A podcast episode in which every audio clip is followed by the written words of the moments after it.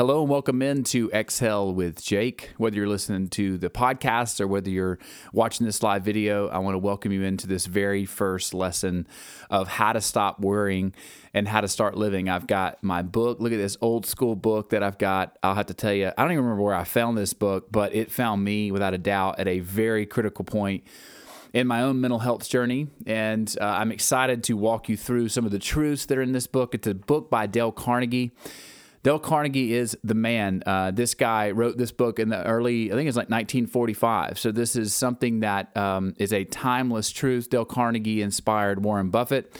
Warren Buffett paid $100 uh, to sign up for his speaking class, and Warren Buffett said it was the one class that really he would attribute to all of his success. Now, most people know Dale Carnegie uh, from uh, How to Win Friends and Influence People, but this is a little known book of his that is unbelievable, classic Dale Carnegie, when you're working with Dale Carnegie, what you realize is Dale has this ability to take practical, long, uh, eternal truths and just make them very practical, very practical wisdom. And so I am excited to start walking you through this book. Uh, you can find it on Amazon. It's because it's such an old book, it's super, super cheap. So check it out on Amazon. I'll put a link below if you're interested in reading the book yourself. But I want to kind of give you the 80 20. And uh, as, as you're watching this, obviously you're interested. You're interested in how to stop worrying and how to start living. And I certainly was too. And one thing that any time that you're moving into any kind of inner work, remember that this has to have a return on investment. And what I mean by that is, uh, you know, people always say that you get out what you put in, right? That's like the common thing, but that's actually not true. And it was uh, it was a book that uh, I'm rereading now called The 80 20 Principle. And uh, it's a wonderful book. There was actually a Tim Ferriss uh, episode uh, that he just interviewed. Richard Koch, I believe, is his last name pronounced correctly. But um, it, that's not the case because what ends up happening is is that it would be nice if what you put into it is what you get out of it. But oftentimes, uh, the 80 20 rule says that about 80% of our results come from about 20% of what we do. So I'm trying to uh, hopefully let you know through this book and everything else that there are some very powerful truths in this that if you just apply to your life, you'll see a swell that'll come into it. And you don't have to put a lot into it. If you put your effort and you put your, your time into something that actually works, uh, that's going to give you a massive result. And if you're putting yourself into something, you're putting your time and effort into something that's not working, then stop because your return on investment is not good. And it would be nice if what you put into it is what you get out of it, but that's not always the case because what you're putting into uh, sometimes just is not good, good, uh, good practical wisdom. And so, what I love about this is uh, he starts off the book with some rules for the road, and I'll I'll let you read the book, and I'll get and, and you can read all nine of the rules, but specifically, I want to talk about the first rule. And so he lays out again uh, nine rules, but there's one that he says that is the magic rule. And this magic rule is something that you should apply, whether it's this book or this lesson, to any part of your life, because it has a massive, massive impact when you start to apply this rule. And the rule states have a deep desire to learn and a vigorous determination to stop worrying and start living in essence, you know, for me, this can be consolidated into one word. It's the desire. It's the desire to imagine yourself living with less worry and living with more life. Because one of the things that you have to start understanding and start to experiencing when you're moving into change is it is emotional. Change is emotional. It's not just thinking. You have to feel the way there.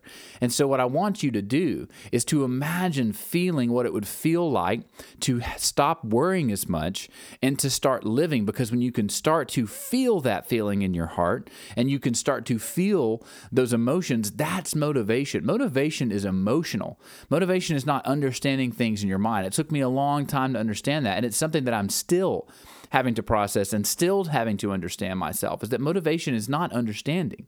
Motivation is the emotion. So even though this is lesson, think about this. Um, imagine emotionally what this would feel like to how to stop worrying and to start living.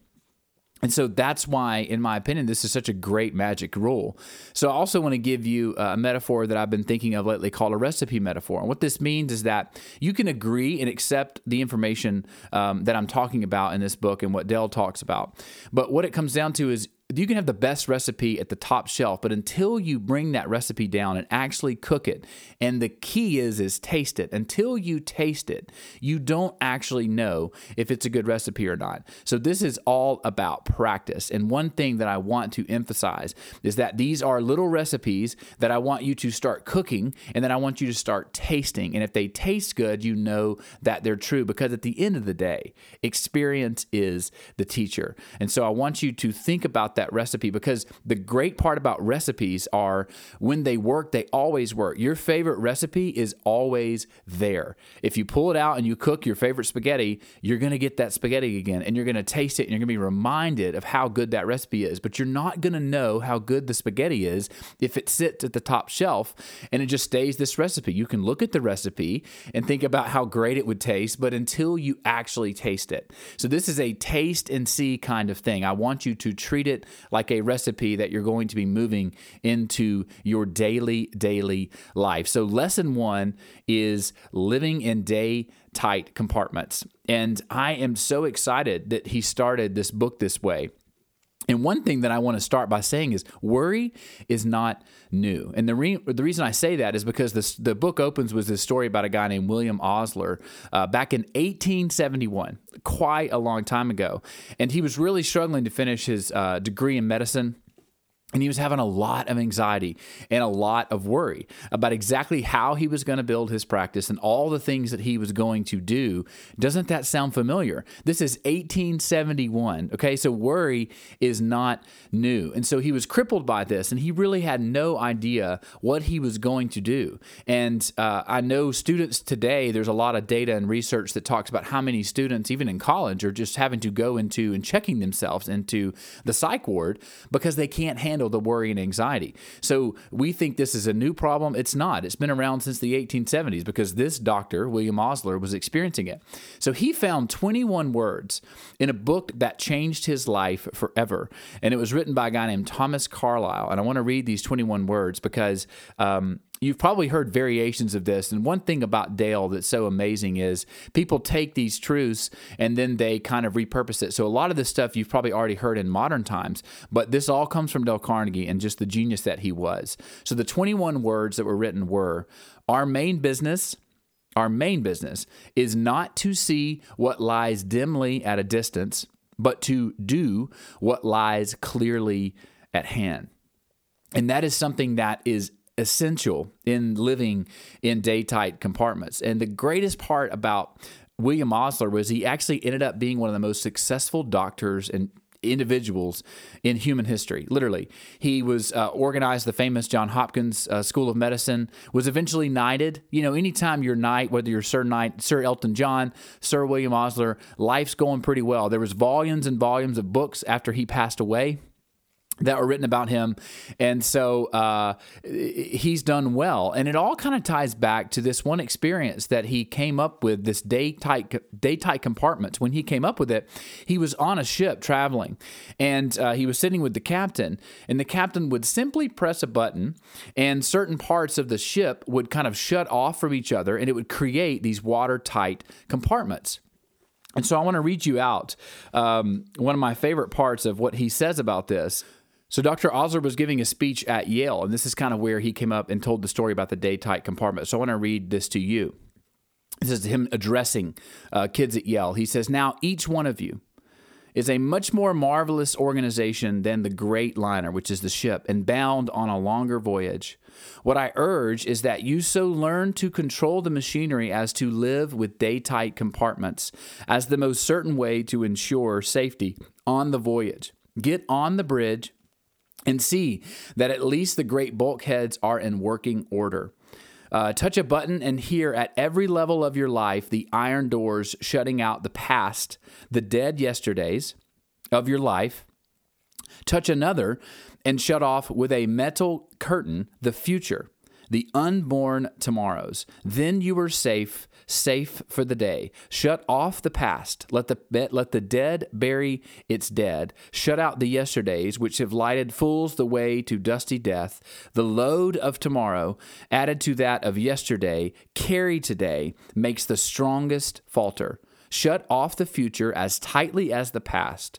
The future is today. There is no tomorrow. And he goes on to say the best possible way to prepare for tomorrow is to concentrate with all of your intelligence, all of your enthusiasm on doing today's work superbly. And I love that um, he talks about this day tight compartment because when we're honest with ourselves, th- this past and future thing is a fascinating thing. You know, animals, uh, our consciousness is so much different. We can imagine and we can kind of look through our mind's eye of what's happened in our past and we can start to think about the future. And so, really, when you assume uh, looking into the future, a lot of times the fear of the future is what's happened to us in the past. And we're worried that what's happened to us in the past is going to repeat and happen in the future. And so, I love this metaphor. When I was reading this book, I was going through my own kind of anxiety. And I remember thinking, you know, that is really helpful, right? So election day is coming up. I'm not sure when you're watching this, but maybe it's past election day. But it's not today. Okay. Like, and it's one of those things that creates a lot of anxiety for people. But it's one of those, when you can start to live in these day tight compartments, you can start to realize that that's not happening today. And, um, one of my favorite parts is uh, he also talks about uh, give us this day our daily bread which is obviously a, a, famous christian verse but there's a lot of truth in what he talks about here is because he's saying give the daily bread today. That's really all i'm concerned about. I'm concerned about what i need to do today. And it also gives you a lot of gratitude because what happens is is most of the time if you're serious and you're honest with yourself you have your daily bread you have what you need. It may not be everything that you need, but what it can develop is a sense of natural gratitude for what you have. And that is a powerful, powerful feeling to have. Gratitude is massive. Where we don't have gratitude is when we look at our daily bread and we're like, yeah, I see my daily bread, but I would really like to have a few more loaves so I could prepare for the future. But that's why he says, um, I, I, love when he says, uh, give us this day our daily bread, because at the end of the day, uh, if you live in these day tight compartments, you realize that most of the time you have what you need. And when you can push all of that worry and anxiety away um, and, and get away from it from the future, you will start to become very productive. And you'll also develop this natural sense of gratitude to say, man, I've got a lot of things that I can be grateful for. And uh, one of the things that he, he says too, which is a major caveat, because I know when people say, give no thought to the future, like, how is that possible? Like, I have bills to pay, I have uh, insurance to cover. I have my kids to think about. What he distinguishes in this book, Dale Carnegie says, is there's a difference between thought and anxiety. So there's thinking about the future, which is one thing, and then there's being anxious about the future, which is an entirely different thing. And so, um, one of the things that he talks about in the book, um, uh, take therefore no thought for tomorrow, for the morrow shall take thought for things of itself. Again, this is a verse straight from um, uh, the Bible. And so, what he's saying is that you can have thoughts for tomorrow and you can start to use in these day tight compartments things that you can do about that. But there's a difference between thinking logically about tomorrow and then having anxiety about tomorrow. And um, one of my favorite things that gave me a lot of peace when I was reading this book is there was this guy that was just came back from war and he was uh, seeing a doctor and he was just covered up in stress. And uh, the doctor said, I want want you to think of two things. The first thing I want you to think about is every day is a new day. And the reason why we don't experience every day being a new day is because we bring the past with us. We bring our past mistakes, we bring our past worries, we bring the things that we haven't done, and we bring that as a load into the present moment. And so it doesn't really feel new. It doesn't feel new because we're like, well, you know, I got all this stuff from yesterday that's in my life. But it's it's that concept of a beginner's mind that he's talking about. And if you can learn to start treating each day as new, especially if you can live in a day tight compartment, because you don't have to get tomorrow, right? And you probably didn't get yesterday right, but today's today. And you can start to begin anew and look at every day as being new, as a new chance to start living and stop worrying, as a way to say, I have concerns of the future, but today's a new day. I'm to have a new mindset. I'm to have a new way to approach today. And one of the last things that uh, he talks about that I just love this metaphor um, he's talking, uh, Dale's talking about this doctor um, that was talking to this patient. And uh, he tells the patient, I want you to think of your life as an hourglass. You know, there are thousands of grains of sand in the top of the hourglass, and they all pass slowly and evenly through the narrow neck in the middle. Nothing you or I could do would make uh, more than one grain of sand pass through this narrow neck without impairing the hourglass. You and I and everyone else are like this hourglass. When we start in the morning, there are hundreds of tasks which we feel that we must accomplish that day. But if we do not take them one at a time and let them pass through the day slowly and evenly, as do the grains of sand passing through the narrow neck of the hourglass, then we are bound to break our own physical and mental structure. This is a beautiful metaphor to think that every single moment is like a grain of sand coming through the hourglass, one at a time. One at a time. And what he says by this is that you can have no anxiety because you're just taking it one grain of sand at a time, one task at a time. You're not going to be able to do a hundred tasks in the present moment.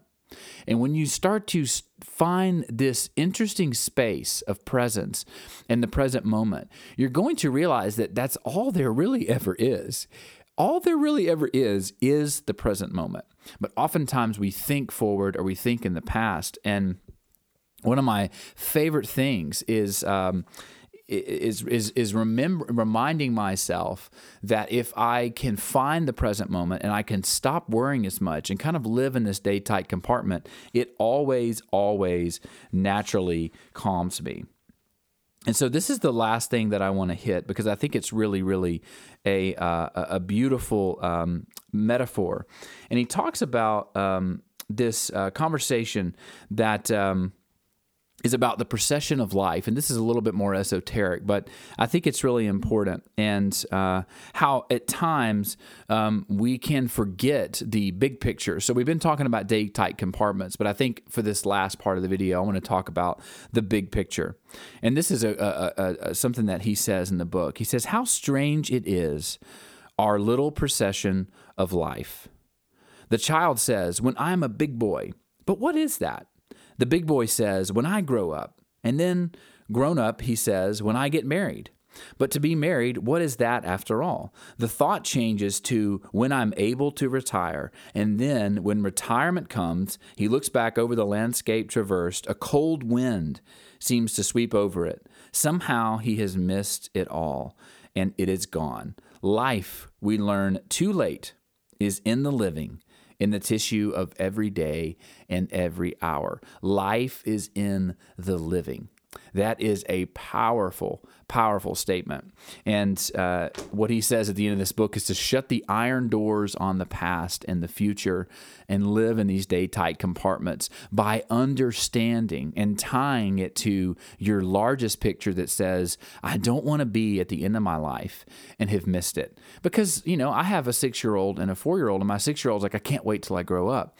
And I, and I want to push that back, but I understand exactly where that's coming from because I was the same way. And you are too. Right now, there's something that you're moving towards. I know that you're moving towards it. And you're thinking, just once I can get that, I'll be fine. But life is in the living. And so I've hoped that you've enjoyed. Um, uh, this this lesson from this book. It is a beautiful, beautiful book. And again, remember the recipe metaphor. This is not meant to be like, oh, this is great. Now start to write out in your journal whatever you have to write with. Spend the next three to five minutes after this video um, thinking through how you can start to incorporate some of these ideas in your life. Think about: Do you spend a lot of time? Uh, obsessing about the future? Do you spend a lot of time feeling the regrets of the past? And then sometimes it helps me to draw. So draw that hourglass and think about life coming through each grain of sand at a time, moment to moment. And you're going to notice that your nervous system starts to calm because we have so much anxiety and so much worry, and it gets stored in our body. But our bodies are literally serving our minds. And so if you're feeling a lot of anxiety and you're tired all the time, that's coming from your mind being everywhere but here. And once you start to find that present moment and start to approach your day, just living in day tight compartments, just today, give me the daily bread today. I'll worry about the daily bread tomorrow, but today I've got my daily bread. I got gratitude for what I have, and I'm going to spend every ounce of intellect, every ounce of passion and energy on this day because if I do that, then I know that my tomorrows will be taken care of. You don't have control over what's going to happen tomorrow. You don't really have control anymore of what happened in the past. The only thing that you have is to shut it off. Literally imagine a steel curtain from your past and your future, and you're just boxed in. This is one place where it's good to be small minded. This is one place where it's good to have a boxed in mindset. You should have that. And just treat today, release that anxiety, and treat today as a way that you can start to learn how to live in day tight compartments, and most of all, can learn how to stop worrying and start living. I'll be back soon with lesson two from this book. Uh, again, check out the link below. You guys can uh, go and grab this book. It is a great, great book, and I hope it brings you some peace from all of the worry that we're going through in today's times. Peace and love, friends. Talk to you soon.